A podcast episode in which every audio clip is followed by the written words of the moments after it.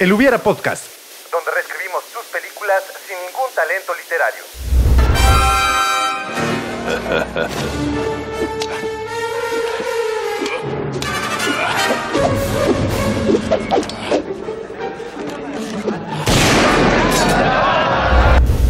Comenzamos.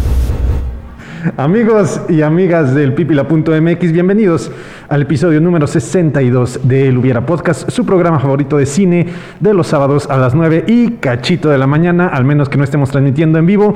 En ese caso, tal vez salga un poquito más tarde, pero el mismo día sábado. Estamos aquí reunidos en las instalaciones del pipila.mx porque vamos a celebrar una ocasión muy especial el día de hoy, y para esto tengo a dos personas muy importantes a mi derecha. Como cada semana, el día de hoy me acompaña mi hermano Arturo Mena. Hermano, ¿cómo estás? Muy bien, muchísimas gracias. Muy buenos días, amigos del pipila.mx y amigos del Hubiera Podcast. Pues bienvenidos a este episodio nuevo donde vamos a hablar de una cinta que está llena de acción, aventura y papel higiénico.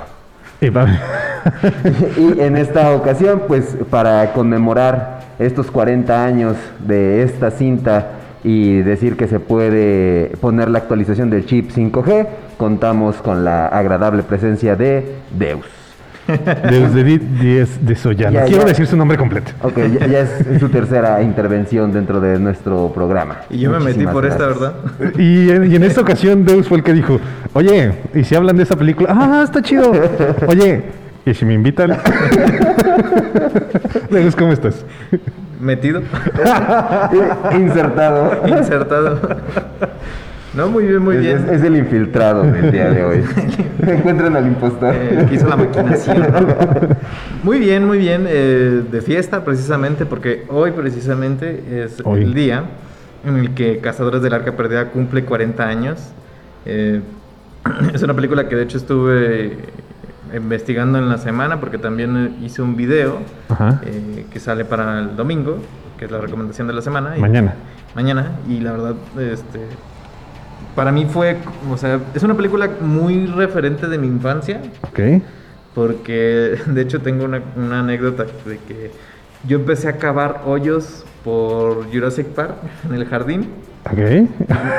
Mis papás me regañaron y cuando vi... No, lo peor es que era de cemento. Sí, de hecho, acá excavaba. No, tenía en el cemento, lo que hacía era agarrar una brochita y amarrarle como si fueran huesos, ¿no? Según esto.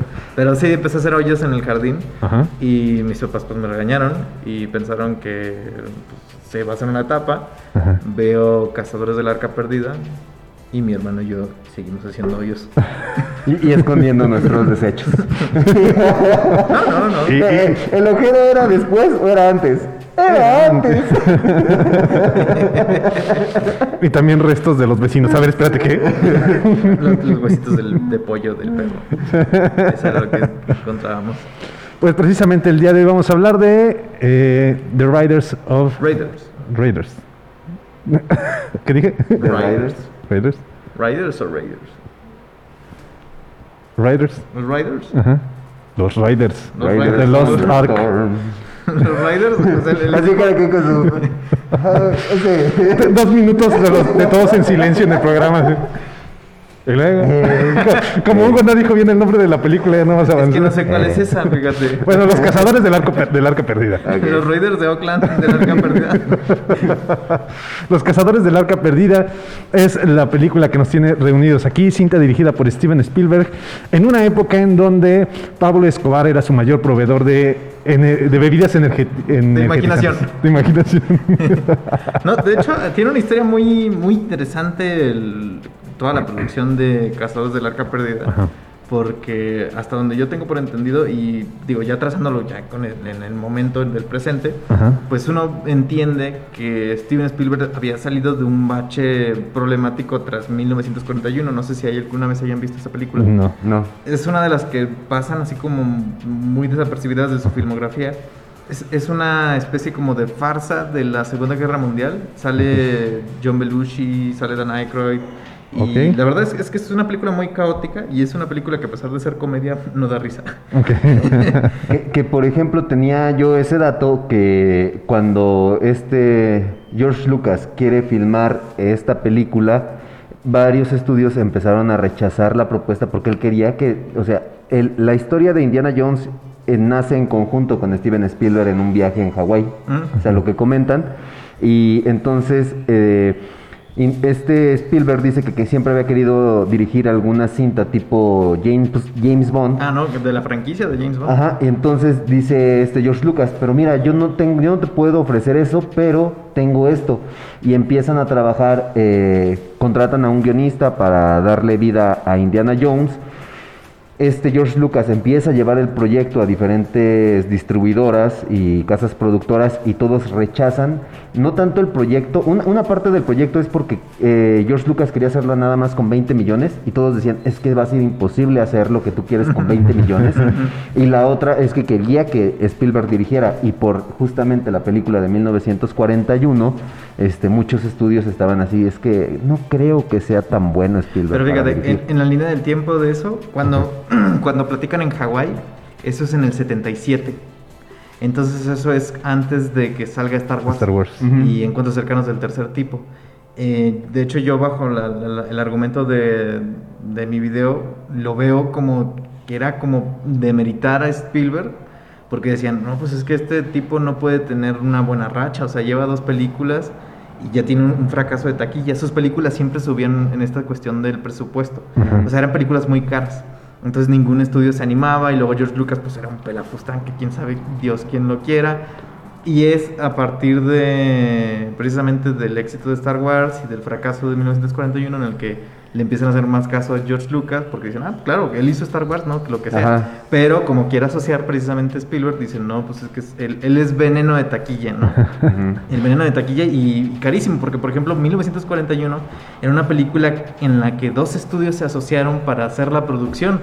O sea, era una producción de Columbia Pictures y de Universal.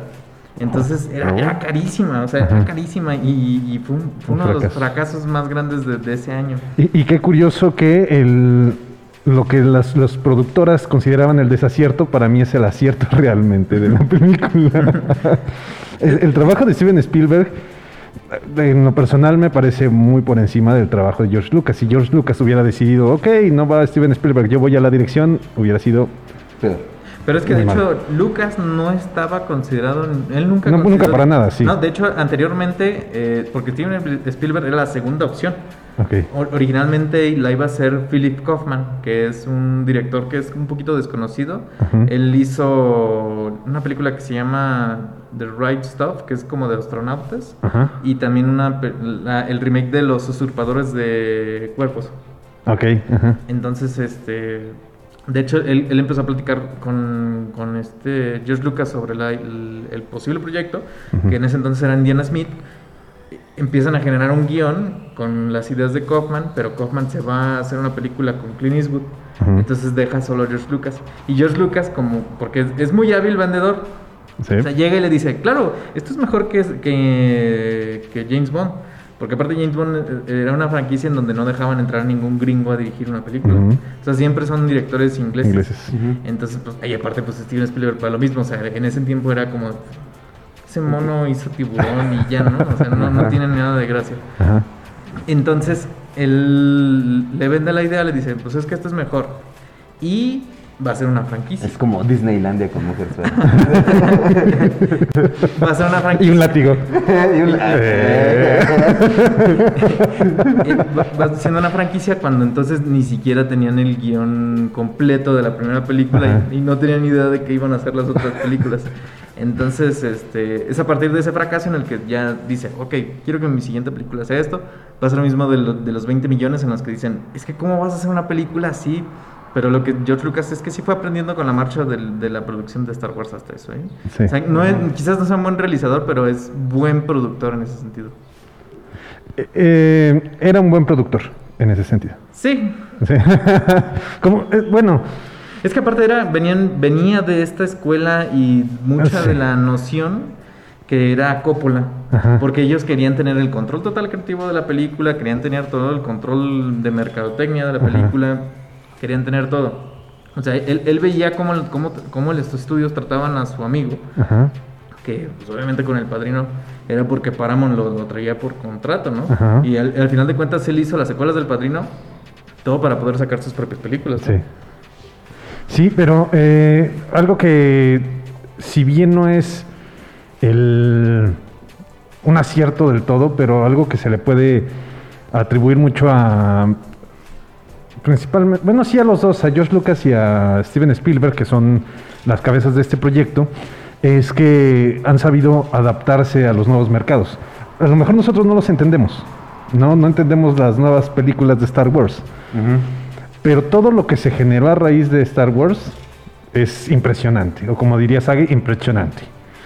Y en el caso, de Steven Spielberg, la última película referente que para armar este discurso que me viene a la mente es Ready Player One, que tal vez a nosotros puede ser, sí, está llena de referencias, pero ¿qué más tienes, no?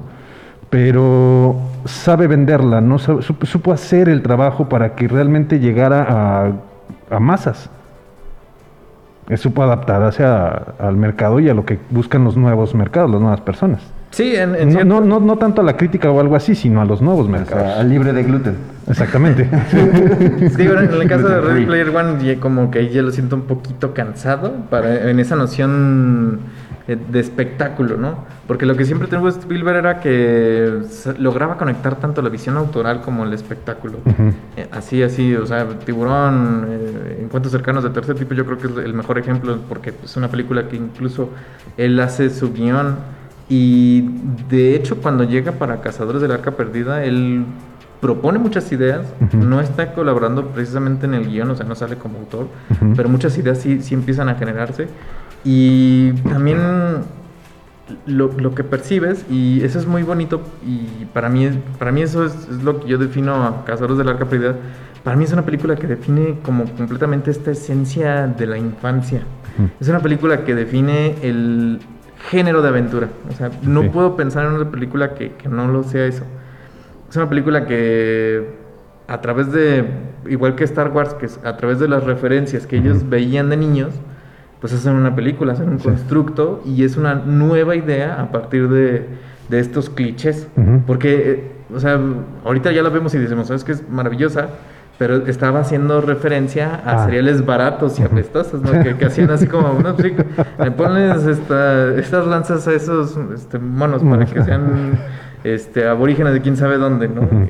Y las hacían así como con $2 y los niños iban a pagar y veían en los Nickelodeons, ¿no? Sí.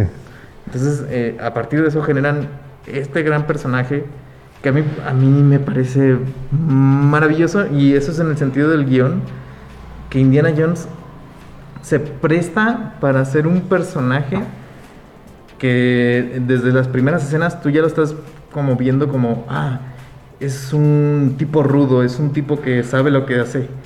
Pero el argumento te va demostrando que no es que así. No. De hecho yo conforme iba viendo la película lo iba comparando más con John McClane, que es el prototipo de John McClane, por así decirlo. Que no es, realmente no es tan, es una persona como cualquier otra con un látigo. Claro, todos tenemos látigos. No, como si yo tuviera un látigo sería como él.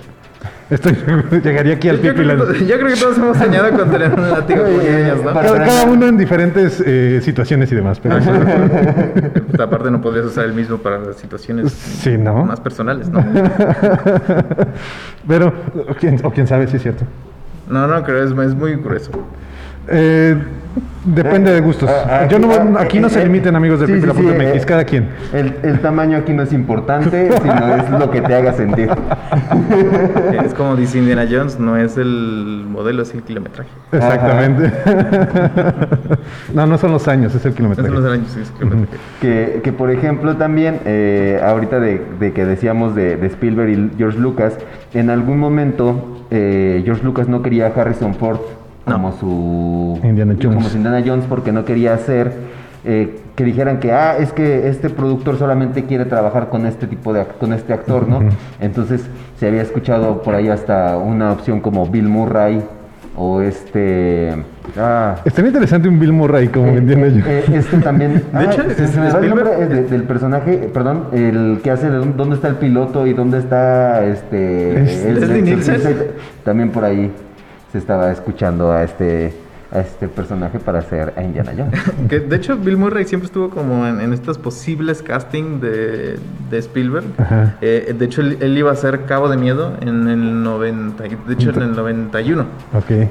Pero le cambia la producción a Scorsese, y de hecho el personaje de Max Cady, que es el personaje de Robert De Niro, iba a ser Bill Murray. Entonces imagínate un Bill Murray bien fortachón, tatuado, amenazando, y aquí iba a ser Harrison Ford, el personaje que es el de Nick Nolte. Entonces es como de, yo quiero ver eso. sería muy interesante, mejor un episodio de los hubieras, de todo lo que hubiera podido haber hecho Bill Murray. Bill Murray como la máscara. Cazafantasmas 3, sí, antes de que se muriera Harold Ramis, estúpido. Ahorita ya la quieres hacer, pero pues ya que con un remake. Tranquila. el día de hoy estamos de manteles largos por Indiana Jones. Y que de hecho es el próximo año, ¿no? Que se quieren estrenar las 5. Sí. El próximo año. Con dirección de James Mangold, ¿no? El que hizo Logan. Ajá. Sí. Pero de hecho el que iba a ser Indiana Jones era Tom Selleck. La fantasía de mi mamá. Okay. No sé, el que salía en Magnum, ¿no? Y la verdad es un tipo que tú lo ves y dices, por supuesto, ¿no? Como que tiene este carisma. Uh-huh. Pero la verdad es que Harrison Ford, o sea, no... Es muy buen actor, pero también es muy curioso porque no tiene como estas capacidades actuales. Era carpintero, ¿no? Y no tiene como este porte, ni esta presencia, ni La historia la ha marcado un carpintero, a final de cuentas. Por supuesto. Los años se están contando a raíz de un carpintero. O sea, no podemos demeritar el trabajo de un carpintero. Buen punto. Bueno, está bien. ¿Estás diciendo que Harrison Ford es la reencarnación? No quiero asegurar eso, pero puede ser. No tengo pruebas, pero tampoco tengo dudas. Digo, no lo han visto a él y a esta persona en el mismo lugar al mismo tiempo. No, de hecho tienen una diferencia de como 2021 años. Sí. Entonces. Sí, pero tiene un porte, o sea, y tiene carisma, y también supo qué personajes agarrar. Porque también es un actor que está como muy fachado a la antigua. Ajá. O sea, tú ves a Harrison Ford y te recuerda mucho como a Cary Grant o a Jimmy Stewart en cierto sentido. Porque también, digo, no es que vaya a interpretar a Shakespeare, pero si yo veo a Deckard, veo como una complejidad emocional que tiene, de depresión, por supuesto. Si yo veo a Han Solo, y de hecho si yo veo a Han Solo y a Indiana Jones, sí noto ciertas diferencias, ¿no? No ciertas, sí hay diferencia. Sí. Tal vez físicamente... No, obviamente no. Bueno, aunque Han Solo, para cuando Spielberg hace... Porque él defendió el casting de Harrison Ford. Ajá. Fue viendo el Imperio Contraataca, que ahora volviendo a ver el Imperio Contraataca, sí está gordo en esa película. Sí. Sí, está cachetón y sí se ve... Sí se ve más gordo que Han Solo. Y ahora tuvo un año, porque en Cazadores del Arca Perdida, digo, no es que sea como La Roca, por supuesto que no, pero sí sale con una fortaleza muscular. Complexión una complexión física. Uh-huh. Sí, más. Aunque las coreografías de las peleas son malísimas. Sí. No. Que ahora, por ejemplo, una de las escenas icónicas de Indiana Jones es cuando pelea contra el sujeto de negro, con la espada. De hecho, iba a ser una escena también con una pelea más coreografiada, pero debido justamente a la amenaza de la diarrea de Túnez, Harrison Ford dice, es que ya no puedo, cualquier esfuerzo puede ser una amenaza para la producción. Entonces él sugirió, que dice, es que Indiana Jones viene de secuencias de pelea justamente ahí donde está tratando de encontrar a Marion, o ¿cómo se llama? Marion.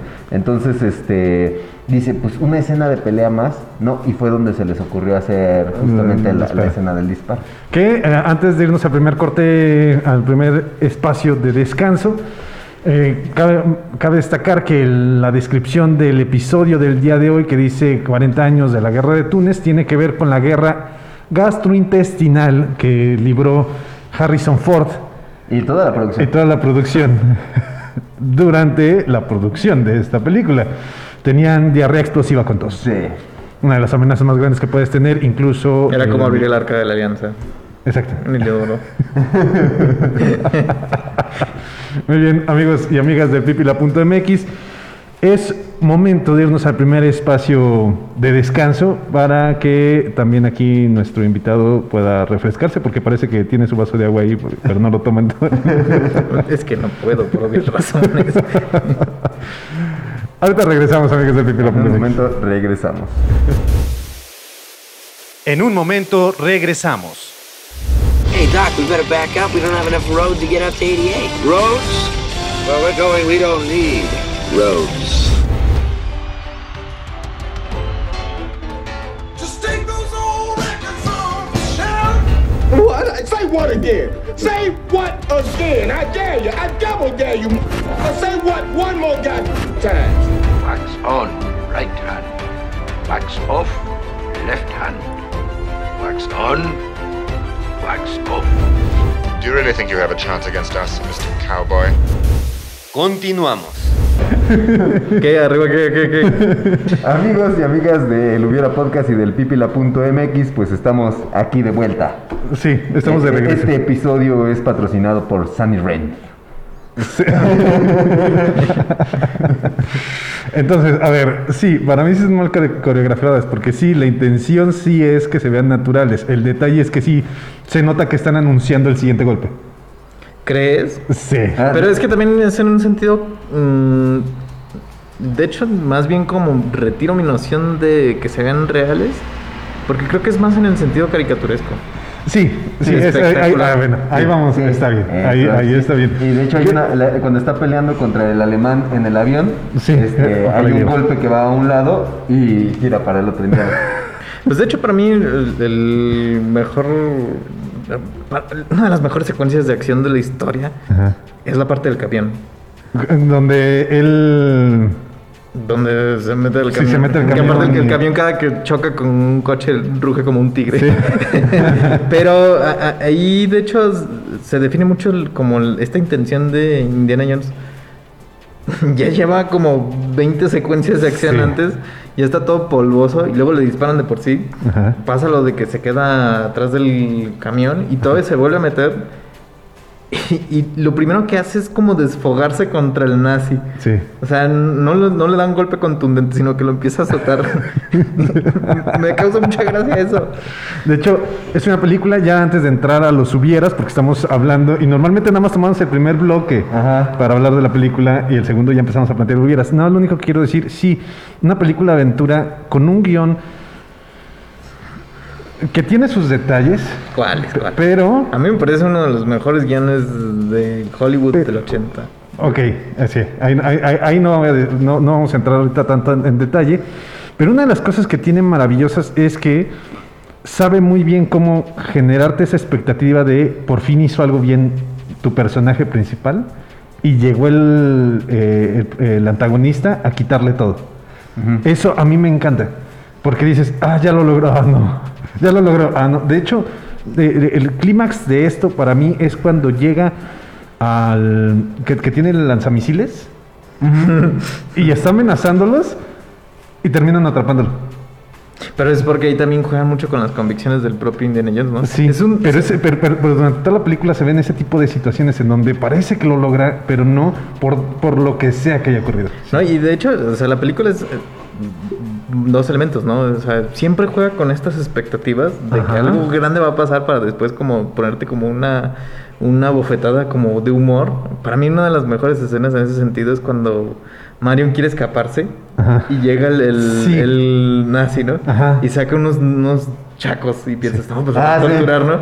Y los acomoda para que sea un gancho para colgarse su saco.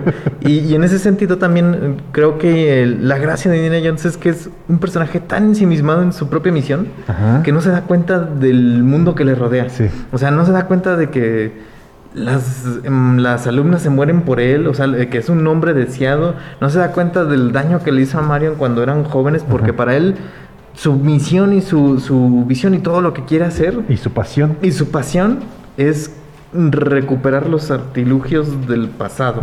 La arqueólogo. O sea, y o sea, en todo sentido, o sea, deformar tu cuerpo a tal grado de poder conseguir esos tipos de cosas.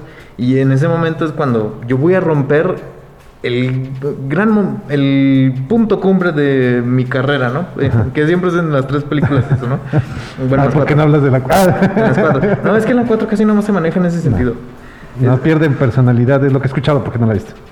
Entonces es como de, ok, podría acabar con todo esto, pero quiero ver qué pasa, ¿no? Quiero ver qué pasa. Sí. Y aparte también en este sentido me parece que en el guión utilizan estos elementos. Pues es como esta dualidad entre los dos personajes de cómo tratar a lo desconocido. Porque Indiana Jones lo trata con un poquito de cautela. Se va dando cuenta de ciertos elementos que van ocurriendo a través de su búsqueda, que dices, ok, aquí hay algo malo, ¿no? Porque no es como si simplemente fuera un artilugio. Y los que lo toman así como una mera cosa del pasado son los nazis. Sí. Excepto Velo, que también tiene esta sed como Indiana Jones. Pero él no es cauteloso y no respeta estas nociones. Y el simple hecho de que un director judío termine haciendo una película en donde nazis tienen la cabeza explotadas es como una especie de venganza contra el pueblo, la gente que los oprimía, por así decirlo, ¿no? ¿Quién se está bañando con quién ahora? En ese sentido, o sea, porque Spielberg es de esa generación que viene después de la guerra. Sí. Entonces, el que estén poniendo ese tipo de cosas en un sentido fársico, me parece maravilloso. Sí. Y ya nada más para cerrar esta parte, la escena la parte violenta de la película es para mí, o sea, sí te rompe por completo como esta capa de aventuras simple que te está poniendo. Se vuelve una película de horror esto. Y después tienes esta escena del avión en donde sí no te lo muestran, pero te llenan de sangre. Y después esa escena que yo no sabía que pertenecía a Indiana Jones. Obviamente no ayer que la vi otra vez, lo supe, pues. Pero ya no me acuerdo en qué momento, hace ya algunos años, en donde dije, ¿es en serio que esa escena pertenece a Indiana Jones, en donde le explota la cabeza a uno de los alemanes y el otro se está deshaciendo? Sí, la forma en que se derriten. ¿Es en serio que eso pertenece a Indiana Jones? Wow. Y ya cuando la ves con contexto, es grata la escena. Es muy satisfactoria. Sí. Y aparte, aquí no lo hemos mencionado, pero yo creo que este es uno de los mejores trabajos musicales de John Williams. Porque hace que las escenas de acción tengan un sentido casi de ballet. Y se apoya mucho a Spielberg en el montaje. Estoy totalmente de acuerdo. Y aquí en esta cinta sentí de dónde saca inspiración Danny Elfman para sus trabajos. ¿Crees? También. Yo lo sentí muy... ¿Qué te sonó? El inicio de la película lo sentí como un trabajo orquestal como el que los que realiza Danny Elfman. Pero como cuál te sonó. O sea, la parte gran de parte de su trabajo.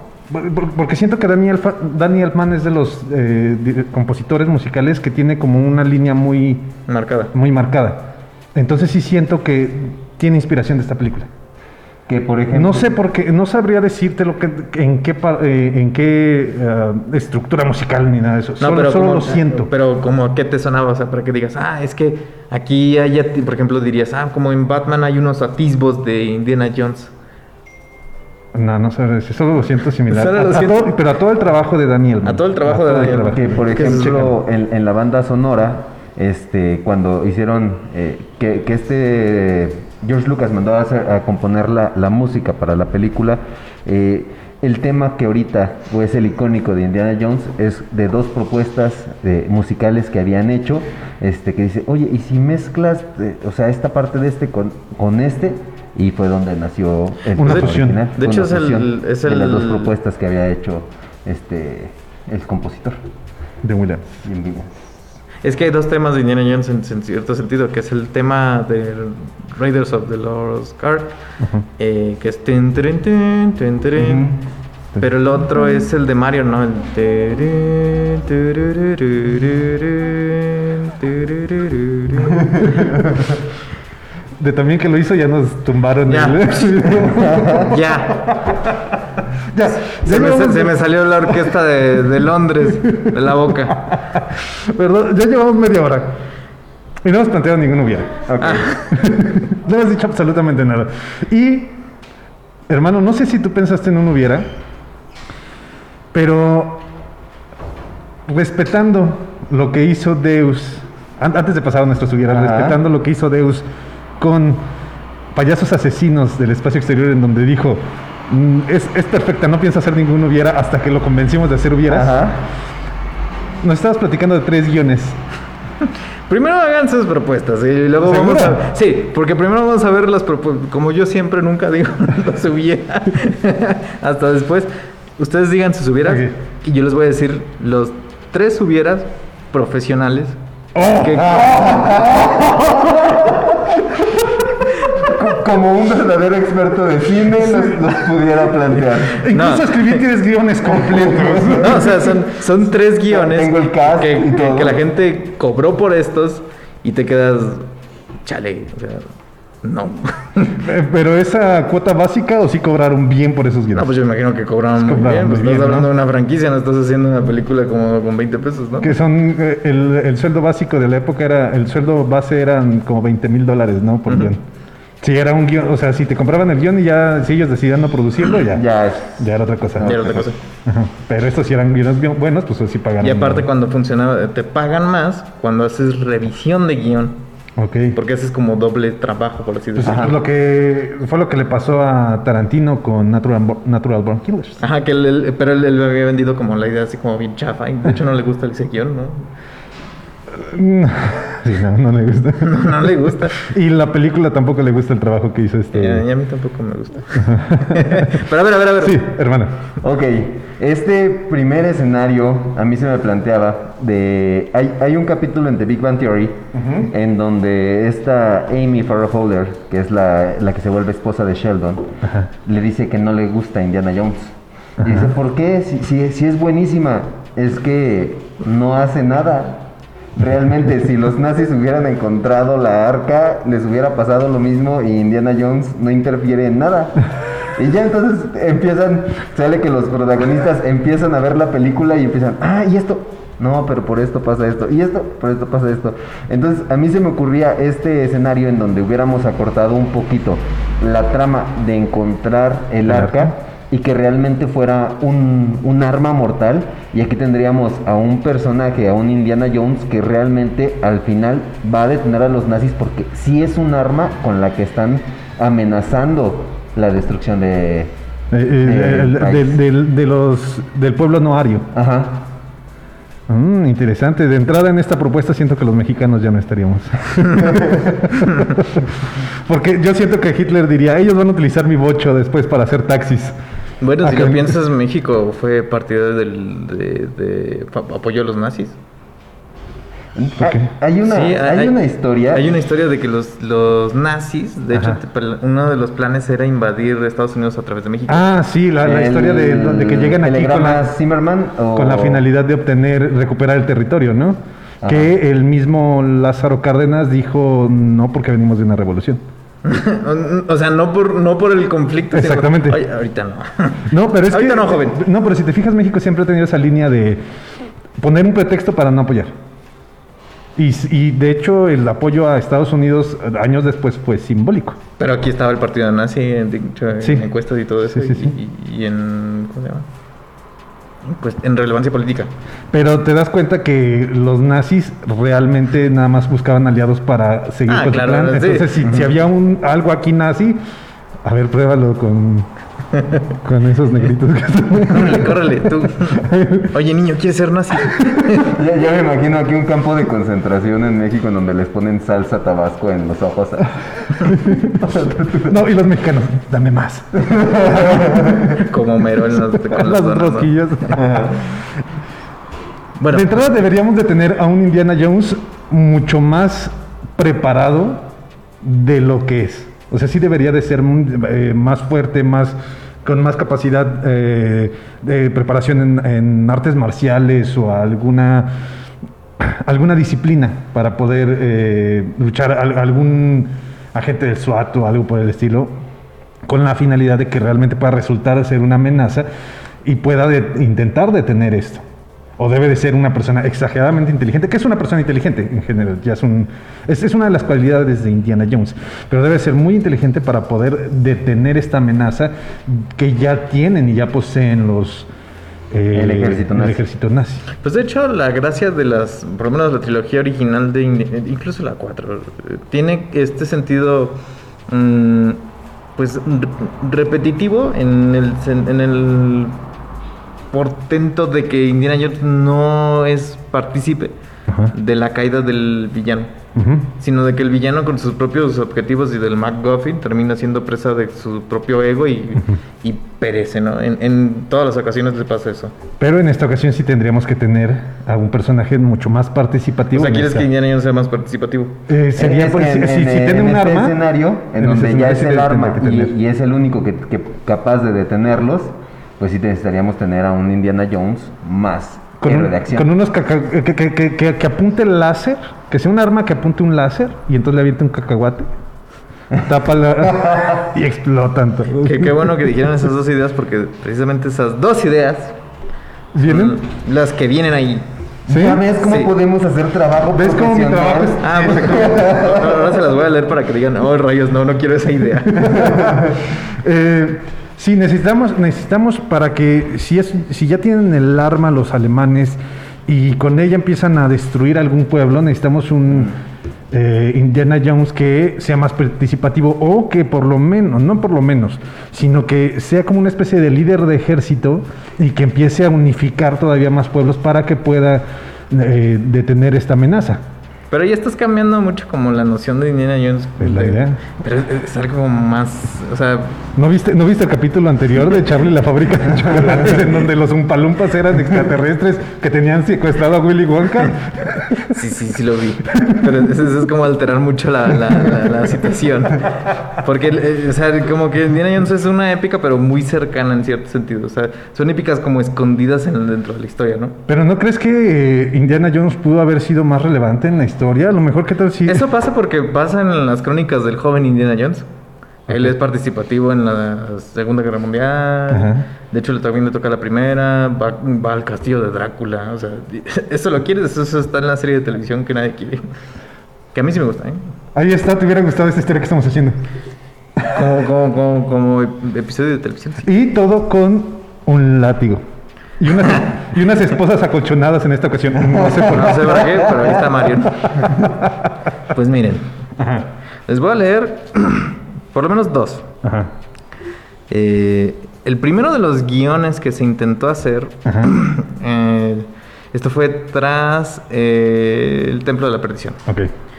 Posterior al éxito de Cazares y El Templo de la Perdición, planes para una tercera película se comenzaron a contemplar. Ajá. Desde un inicio, Lucas buscaba que el Santo Grial fuese el objeto clave de la tercera película, algo que no comenzó a trazar con el aspecto de la vida eterna, que era algo que para Spielberg no le parecía atractivo. O sea, Spielberg no quería asociar al Santo Grial con la vida eterna. Me imagino que también por sus convicciones religiosas, sí, ¿no? Al final de cuentas es judío. Ajá, es como de, nosotros no le hacemos a eso, Mesías, ¿no?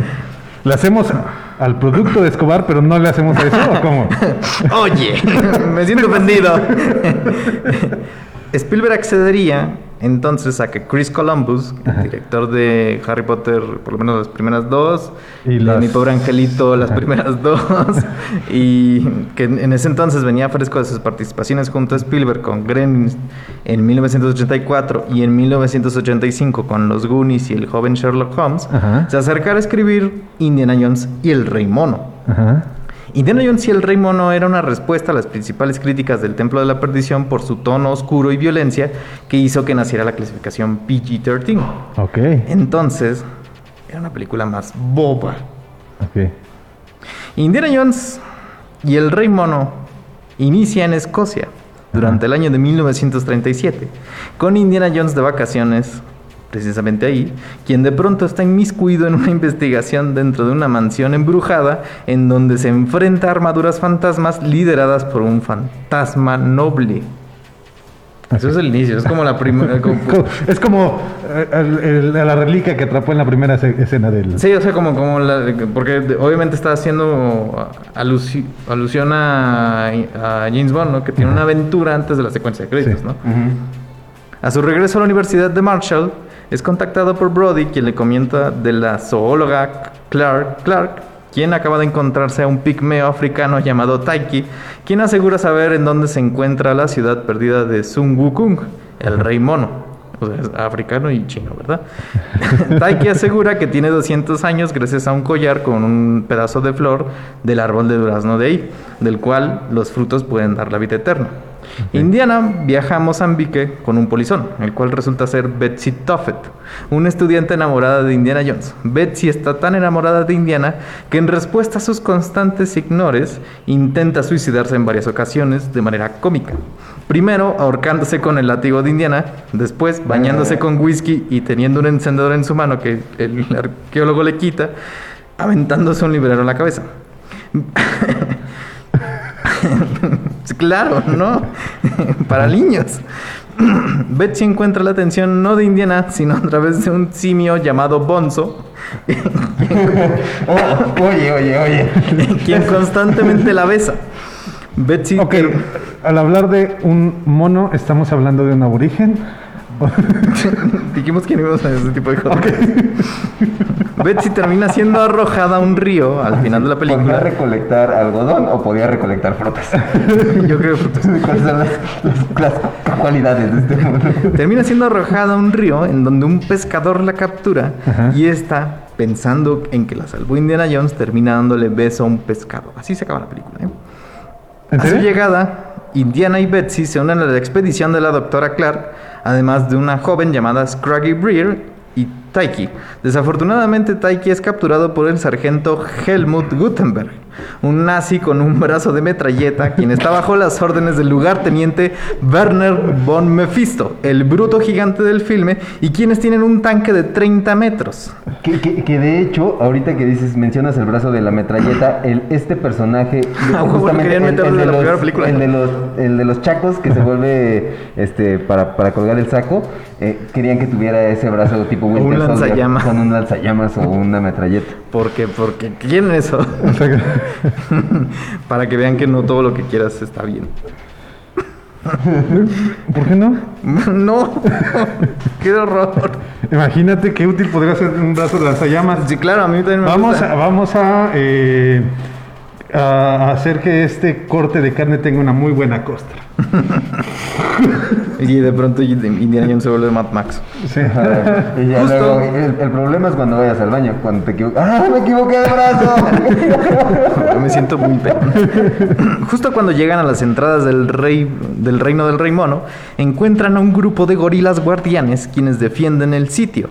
Y mientras Indy pelea con uno, Taiki grita una orden para que el simio se detenga de matar al arqueólogo, dando a entender que Taiki es el futuro rey del reino perdido. Los nativos, los gorilas y el equipo de Indiana pelean contra Mephisto y un grupo de piratas. Pausa. Los nativos, Indiana y los gorilas. Sí, o sea, porque aparentemente los nativos tienen guardaespaldas gorilas. Ok, antes de continuar, pausa.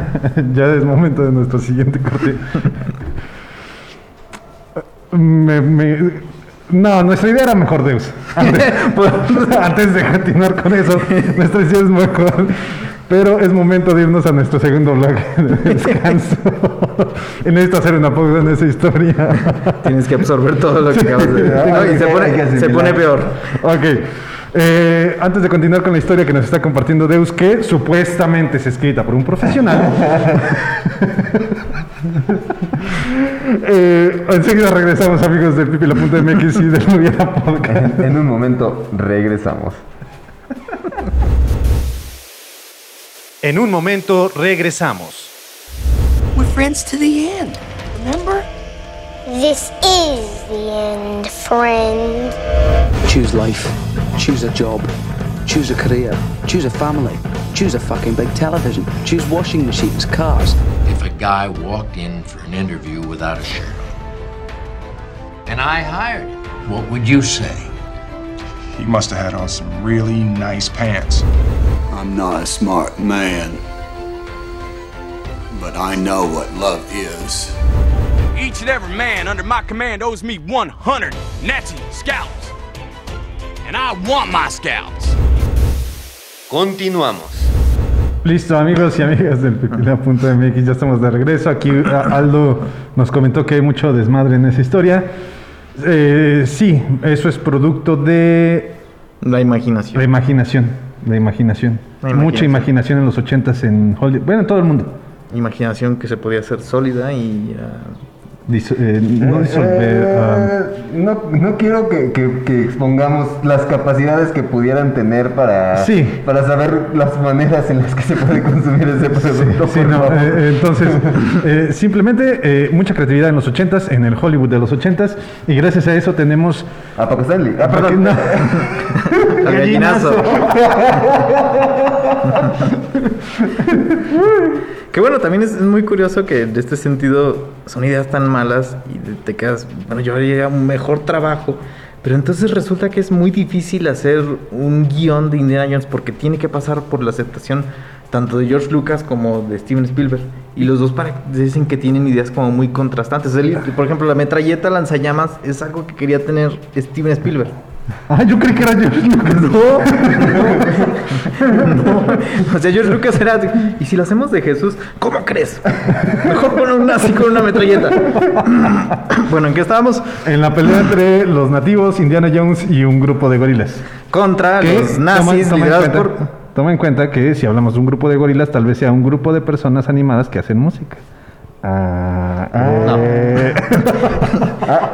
perdón, es demasiado de MT, no desmadre, sino que justamente hace... Ajá. Qué bueno que explicó. Sí, era lo que estábamos pensando precisamente. Sí, pues, lo tenía en la punta de la lengua, ¿no? ¡Qué bueno! Los nativos, los gorilas y el equipo de Indiana pelean contra Mephisto y sus hombres, que también incluyen un grupo de piratas. De hecho, no menciono, pero en una parte quieren hacer como alusión a la reina africana, en una película donde sale Humphrey Bogart, y de hecho sale una especie de cameo del personaje de Humphrey Bogart. Okay. ¿Por qué? Nomás porque sí. Mientras el equipo de Indiana Jones corre del tanque, los animales de la selva, porque están inmiscuidos en una selva, comienzan a correr de la hecatombe, en donde Indiana huye de un rinoceronte corriendo en círculos hasta que este se cansa y logra montarlo y lidera una carga contra el tanque de Mephisto, pero el cual termina espantado cuando el tanque dispara hacia el trayecto del animal. O sea, lo avienta, porque es muy gracioso eso. Claire y Betsy forman un equipo contra los nazis apoyándose de la especialidad de la zoóloga, liderando a los simios a través de gritos y celebrando cuando se meten dentro del tanque gigante y lo comienzan a controlar. En el combate, Indiana es asesinado por Mephisto, pero su cuerpo es cargado hacia el árbol en donde aparece Sun Wukong, el rey mono, que reencarna de unos huesos. Ajá, Sun Wukong. Goku, de hecho. Sí. Que reencarna de unos huesos presentes en el árbol y quien además de curar a Indiana Jones le da un bastón para que pueda transmutarse en el animal que quiera por su labor de defender a la gente. O sea ya tenemos aquí un ¿cómo se llaman? ¿Son los nahuales? Ajá. Sí, se vuelve un agual Indiana Jones. Spielberg tuvo problemas con el guión principal. No lo creo. Principalmente por la escena de la mansión. Encontraba similar a su trabajo en Poltergeist y no quería repetir este. O sea, nada más por el prólogo, no por toda la película. Por el prólogo. Yo creo que no leyó el prólogo y no voy a gastar mi tarde en esto. Además, rechazaría posteriores versiones en donde Chris Columbus puso a Sun Wukong como el villano. Ajá. Y Lucas volvería a intentar su versión con el Santo Grial, esta vez apoyado por Mevges, quien escribió El color púrpura y El imperio del sol para Spielberg. Mevges tuvo una noción bastante interesante que se mantendría para La última cruzada, en donde el Santo Grial resultaba ser una metáfora con la relación de Indiana Jones frente a su padre.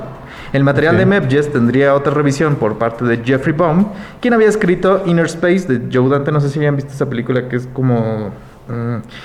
sale Dennis Quaid, que es el papá de Juego de Gemelas. Ajá. Que lo hacen chiquito y tiene una navecita y lo meten en... o sea, lo inyectan. Ah, ok, sí. Sale Michelle Pfeiffer. Uh-huh. Ese es de Joe Dante. Sí. Además de haber escrito Los muchachos perdidos. Uh-huh. O sea, él terminó trabajando en ese guión. Que de hecho, no sé si sepan, pero El templo de la perdición fue escrita por los que hicieron Jaguar el pato.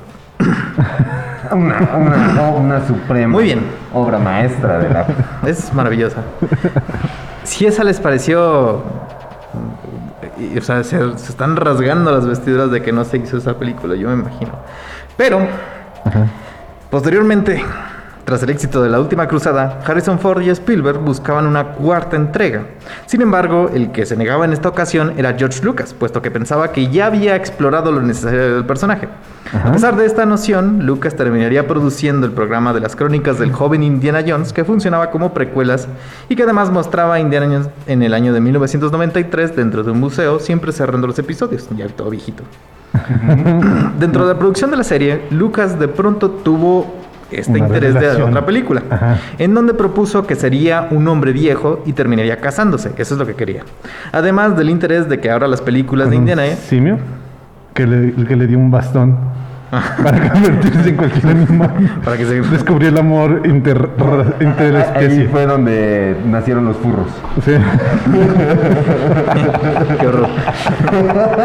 Además del interés que ahora las películas de Indiana Jones tendrían influencia en las películas serie B de los 50, algo que se mantuvo en El reino de la calavera de cristal. Las ideas de Lucas serían... Pero ahí no fue intencional, de hecho. No, sí, sigue siendo en cierto sentido. Las ideas de Lucas serían tratadas por Jeb Stuart, quien ya había trabajado con Harrison Ford en El fugitivo, con el título de Indiana Jones y los platillos voladores de Marte. Cabe resaltar que Jeb Stuart hizo el guión también de Duro de Matar. Ahora que, por ejemplo, esta parte de a lo mejor intervenir con marcianos, imagínate que en esta película... justamente fuera más bien esa la intención, el de llamar a alguna inteligencia superior, porque es lo que dicen en un principio, que el objetivo de la arca era el de que tener algún tipo de comunicación con una inteligencia superior. Y que en realidad termine siendo una especie de Día de la Independencia en donde tiene que juntarse el ejército americano con la Triple Entente. Es mejor que eso, que lleguen los extraterrestres y los nazis americanos. Te voy a leer esto y te vas a quedar callado, porque te vas a dar cuenta que acabas de decir esa idea. A ver. Una idea que acaban de rechazar Steven Spielberg y George Lucas. Ok. Sí, pero aquí no está Steven Spielberg ni George Lucas para que... Invitados especiales. Y George Lucas siempre con su papadote y sus tenis blancos. No, y lo curioso es que no va a entender nada porque no hablan español, ¿no? No va a estarse riendo. Qué cagados esos muchachos. ¿Quiénes son? ¿Por qué nos trajeron aquí? La película empieza en Borneo de 1949, con Indiana Jones peleando contra piratas liderados por otro arqueólogo. A ver, espera. 1949 todavía está la Triple Entente. Aparentemente. Okay. Todo esto para que Indiana Jones pueda recoger a la doctora Elaine McGregor en Kabul, ajá, de la cual termina perdidamente enamorada. No se explica, simplemente es como de, ok, la chica en turno, pero me enamoro de tal grado de que considera casarse con ella a pesar de no conocerla en su entereza. Ajá. En la boda de Indiana Jones está Marion, Willy, Sala y Henry Jones. Están todos. Pero a pesar del interés del arqueólogo, la doctora McGregor huye. O sea, esto es de Sex and the City, la película. Okay. Pero en los 90s. Como lo de Sex and the City, la película es del 2008. Ajá. La doctora McGregor huye del lugar vestida de novia, dejando a Indiana Jones en el altar. Indiana Jones va a buscarla a su oficina y descubre que Elaine tenía en mente ir a Nuevo México, en las Arenas Blancas, en donde se hicieron las pruebas nucleares de la bomba Trinity. Y es cuando llega para allá que es capturado por Bob Volander, el hombre que se llevó a Elaine de la boda. Elaine pide que no dañen a Indiana Jones y convence a los encargados de que Indiana los ayude en la exploración de un sitio arqueológico que guarda un platillo volador. Indiana al principio está escéptico, pero acepta tras ver el cuerpo de marcianitos quemados, además de un cilindro de piedra cubierto de anillos y un código de varias lenguas que deduce que son egipcias y sánscrito.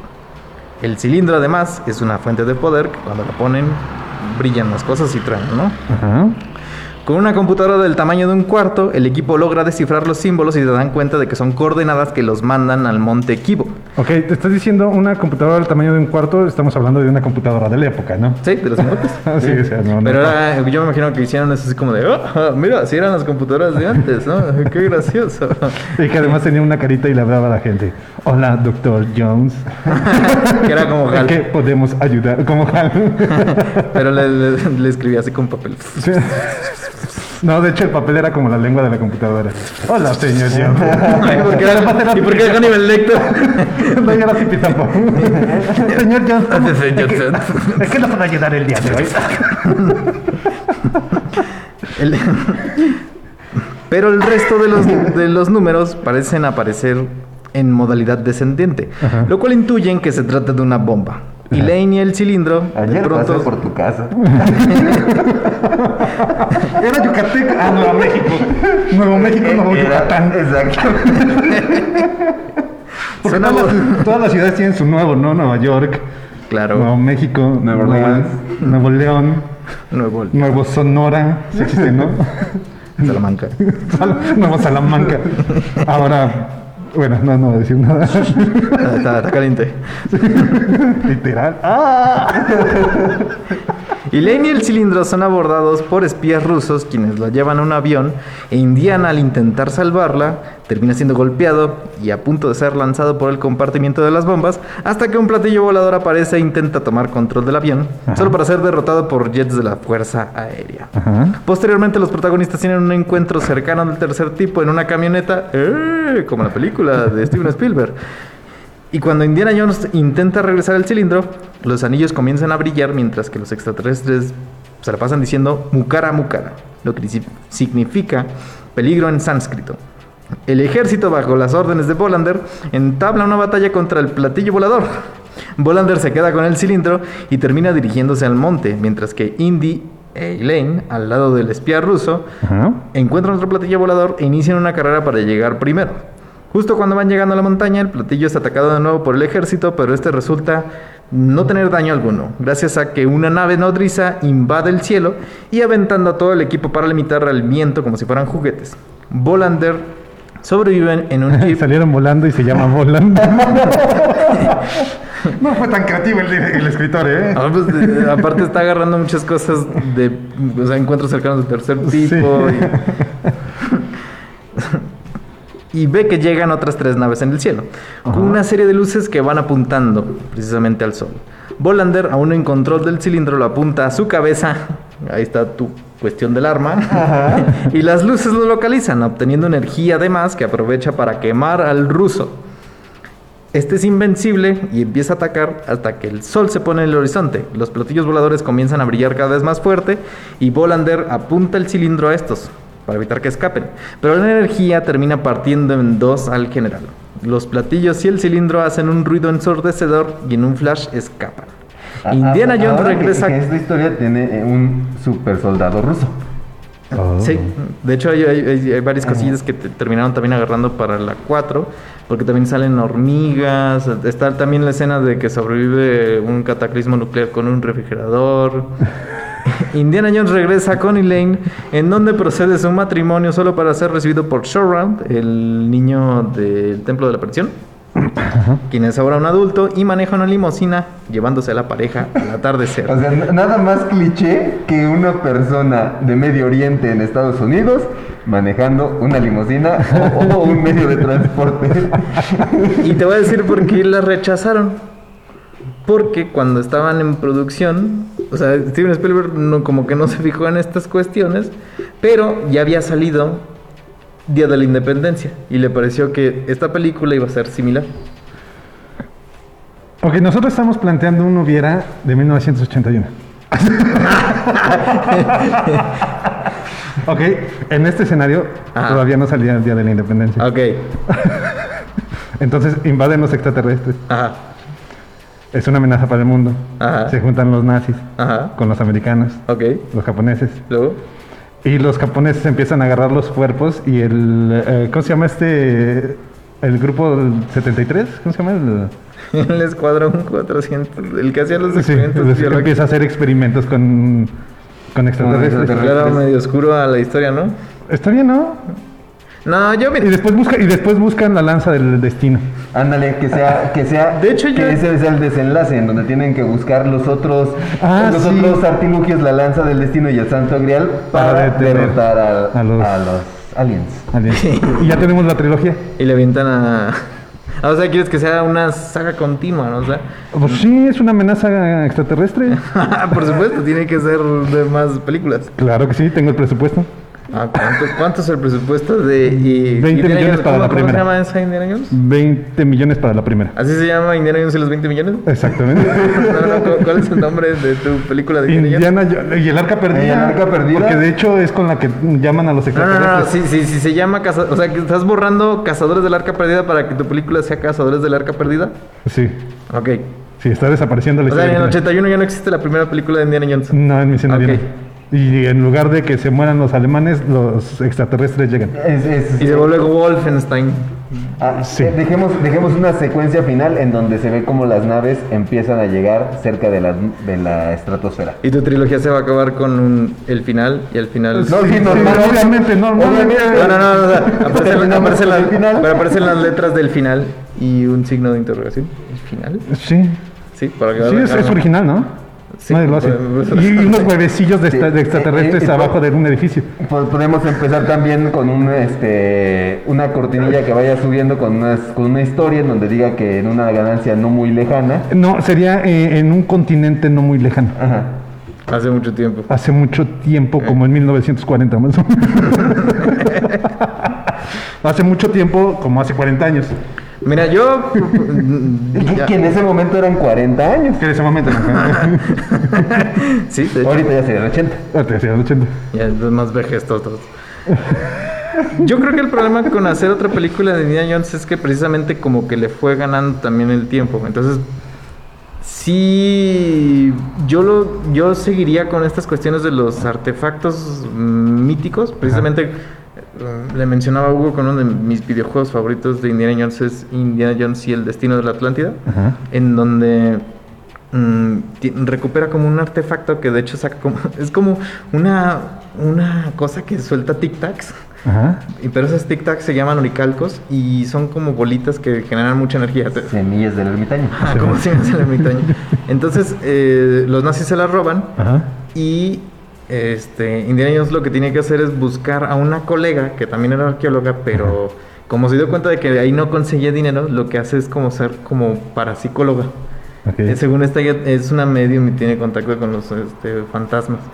Entonces ella hace equipo con Indiana Jones, van pasando varias cosas y ellos terminan en Atlántida.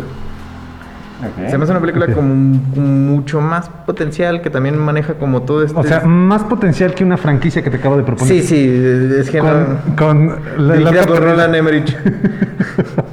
O sea, te estamos planteando el Arca Perdida, el Santo Grial y la Lanza del Destino, ajá, para unirlas como las reliquias de la muerte. Entonces es un exodio. Ándale. ¿Tienes algún problema con eso? Es que tampoco me gustan las reliquias de la muerte. Ok, no son las reliquias de la muerte. Ok. Son las reliquias de lo que pasa de carpintero. Las reliquias del Hijo de Dios. Las reliquias del carpintero.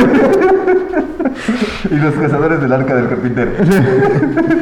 No, pero creo que incluso, digo, ya tienes que poner o sea, si Indiana Jones ya es grande, pues obviamente tiene que pelearse ahora con los soviéticos, ¿no? Pues ya son los 50s.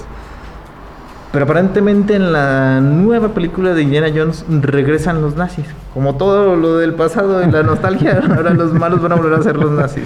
Porque también en Estados Unidos no es como si no existieran, ¿verdad? Sí. De hecho hay una serie que a mí me gustó mucho, no la he terminado de ver, que se llama Hunter, de Prime.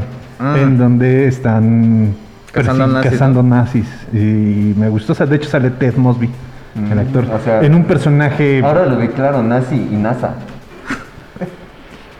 Vamos. Se fue muy malo. Íbamos ahí como sorteando con los chistes el día de hoy. Dije, pues que los que hacen está Ted Mosby. Necesitamos un punto muy alto y un punto muy bajo para que hacen comparación. Para que digan, ya no pueden llegar más abajo. Ya. De aquí para arriba. ¿Qué más van a decir?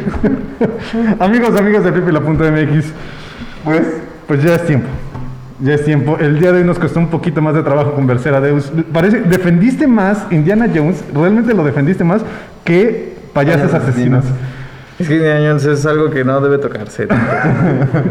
Payasos asesinos todavía le vamos... Salvo él mismo. Todavía le vamos... Es que Indiana... Hago al menos que él te lo autorice. Si él te lo autoriza, claro, si es consensuado... Por supuesto, señor Jones, aparte de Harrison Ford, entonces es muy guapo. No, pero payasos asesinos tiene más potencial. Y ahora que de hecho anunciaron la compra de MGM por parte de... ¿Qué es? La compró Apple. Ajá. Una de las principales cuestiones es que van a explorar las franquicias y ahora los chiodos van a decir, claro, ¿verdad? Porque Netflix nunca nos apoyó, nadie nos apoya, ni la Fox. Ahora va a ver si Apple decide sacar Payasos 2. Payasos 2, ¿no? Pero eso le veo más potencial porque para mí Indiana Jones, o sea, la trilogía es perfecta. Ya la cuarta entrega era como algo muy goloso, por así decirlo. O sea, ajá, ya era algo que no necesitaba, incluso porque el cierre de la tercera, de La Última Cruzada es muy bonito. Okay. O sea, haciendo una referencia principalmente al cine de John Ford, con el vaquero despidiéndose de la escena, viajando al horizonte, con su padre, ¿no? Reencontrado en esta cuestión del grial, ¿no? Ajá. Precioso y aparte es la última película en donde los efectos especiales terminan siendo como de vanguardia en ese entonces, ¿no? O sea, no son computadora. Ajá, sí. Pero aún así la defendiste mucho y me cuesta trabajo. Quiero mandar un saludo a Ulises, que la semana pasada me pidió que lo saludara, alumno de la prepa oficial. Hola, Ulises. Pero pues no fue en vivo, ¿verdad? Se me olvidó. Antes, anuncios parroquiales. Ya está a la venta, lo pueden encontrar. Por fin. De hecho, iba a decir, felicidades, Hugo. Muchas gracias. Muchas felicidades. Muchas gracias. Ya lo encuentran en Amazon. ¿Y ahora por qué lo venden nada más en Amazon? No sé por qué. De hecho, levanté el ticket y me dijeron, ¿qué crees? No está disponible en Amazon México para la... Ya no estamos imprimiendo en Amazon México.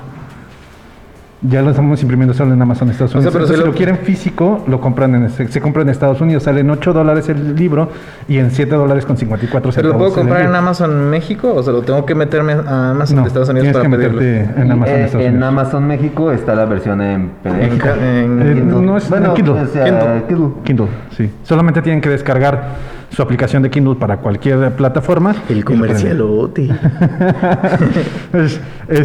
No lo permiten. Pero ya era hora. Cuesta $5. Ya era hora que hicieras tu libro. Muchas gracias. Ya, no es felicitación. Ya era hora. Era una maldita hora. No, es que siempre hablábamos de que desde ahí tenía su idea y la verdad es que sí cuesta trabajo escribir y la verdad es muy valiente que ya lo hayas publicado para que todo el público pueda disfrutarlo. Sí, y espero les agrade. En Amazon Estados Unidos la versión física, Amazon México lo pueden comprar la versión digital. Lo que dicen sus ojos por Hugo Mena. ¿Y tú no tienes ninguna copia en físico? No, pues tienes que comprarla. ¿Y cómo me la vas a firmar? Ah, la compras, la traes y ya. Te la firmo. Wow. El proceso es muy complicado, ¿eh? Tarda 6 días. Ay. Es como si fueras a la librería, compras el libro. ¿Y me puedes solo firmar? Que la librería te está 6 días de aquí. ¿Me puedes firmar al digital? ¿Puedo firmar tu computadora si quieres? Te puedo firmar la frente. Oh, tenemos un tatuador de cabecera aquí en el programa y te puedo firmar con un tatuaje. Perfecto, perfecto. En el trasero. Donde quieres. No tengas ningún problema. Pero sí, ya está publicado, editado por el Hubiera Podcast. Uh-huh. ¿A poco? Sí. Ellos se logran enviar a podcast en el somos una casa editorial también. Sí. Lo que gusta es publicar, nosotros acá. Entonces, de hecho, no me va a sorprender que de esta historia como reflexiva sobre una relación de pronto llegue alguien y le ofrezca la propuesta de las reliquias del carpintero. Exactamente. De hecho, todo esto era un previo del libro. $8. 5 en Kindle. No, de hecho, la sinopsis es: Emanuel, te amo, siempre lo voy a hacer. Y las lágrimas acumuladas en su mejilla empezaron a correr. En sus ojos empezaron a correr por sus mejillas. Y Emanuel responde: amar es cuidar y yo te quiero cuidar. Y es la historia del amor, pero cuando estamos enamorados realmente de los recuerdos de la persona y no de la persona. No. Sí, la idea era hacer una historia de amor, pero no una historia de amor normal, convencional, sino es una historia de amor tóxico incluso. Sí, es una persona que está reflexionando precisamente sobre lo que fue, ¿no? Exactamente, el hubiera. Está casada, bueno, la sinopsis, ella está casada, pero tiene un acuerdo con su exnovio, que es donde se ven en su aniversario. Okay. Donde hubieran ellos cumplido 1 año de relación, se encuentran ellos. ¿Está inspirada en una historia real esto? Está inspirada en hechos reales, pero no es una historia biográfica. No. Así que no, o sea, es que cada quien agarra ciertas experiencias. Exactamente. Muy bien, ya hasta aquí el comercial. Síganos en redes sociales. Ya llevamos, bueno, es el programa más largo que hemos tenido en vivo. Bueno, valía la pena, también es tu libro. Sí. Pues bueno, amigas y amigos del pipila.mx y del Hubiera Podcast, pues muchas gracias por habernos acompañado si llegaron hasta aquí. Muchísimas gracias, Deus, por haber venido. Muchas gracias. Y defendido a capa y espada a Indiana Jones. Ese es mi trabajo. O sea, neta, ¿no defendiste tampoco así a Taxi Driver? ¿Cómo no? No. La otra vez estaba revisando el video y la verdad sí estuve peleándome. También pues, cuando hablamos de Joker me peleé. Hablamos de Joker. Ok, muy bien, sí. Ya. Amigos, amigas de pipila.mx, muchas gracias por habernos acompañado el día de hoy. Muchas gracias a la producción, que también quiero mandarle una felicitación. La compu. Porque el día de ayer se casó producción. ¿A poco? Sí, muchas felicidades. Ayer firmó su sentencia. Que diga su acta. Sí. Ah. Y también fue tu cumpleaños recientemente también, ¿verdad? Antier fue su cumpleaños, así muchas felicidades a la producción. No se ve tan destrozado como para haberse casado. Lleva un día. No, o sea, pero de la fiesta. Ah, no, eso fue el civil y todavía no es la fiesta. Todavía. ¿No hiciste fiesta? No. Una comida. Hubieron pambazos. Bueno, felicidades. Pues, como todas las semanas. Alegría y felicidad aquí. Sí. Como todas las semanas, frutas y verduras. Por mi parte, recuerden, el cine es la oportunidad que tiene la fantasía de ser realidad y la realidad de ser fantasía. Deus. Pueden checar mis trabajos en Zona Franca y en el Festival de Cine de Guanajuato, donde también tenemos el Salón de la Crítica y el Fit de la Crítica. Y pues ya, ahora sí. Nos estamos viendo y nos estamos escuchando la próxima semana. Adiós. Gracias por escucharnos. Y recuerda, siempre que veas una película, pregúntate, ¿qué hubiera pasado si? In case I don't see ya. Good afternoon, good evening, and good night. This is from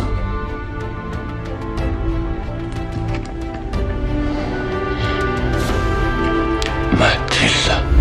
Gentlemen, it has been a privilege playing with you tonight. ¡Hasta la próxima! Esto es una producción del pipila.mx.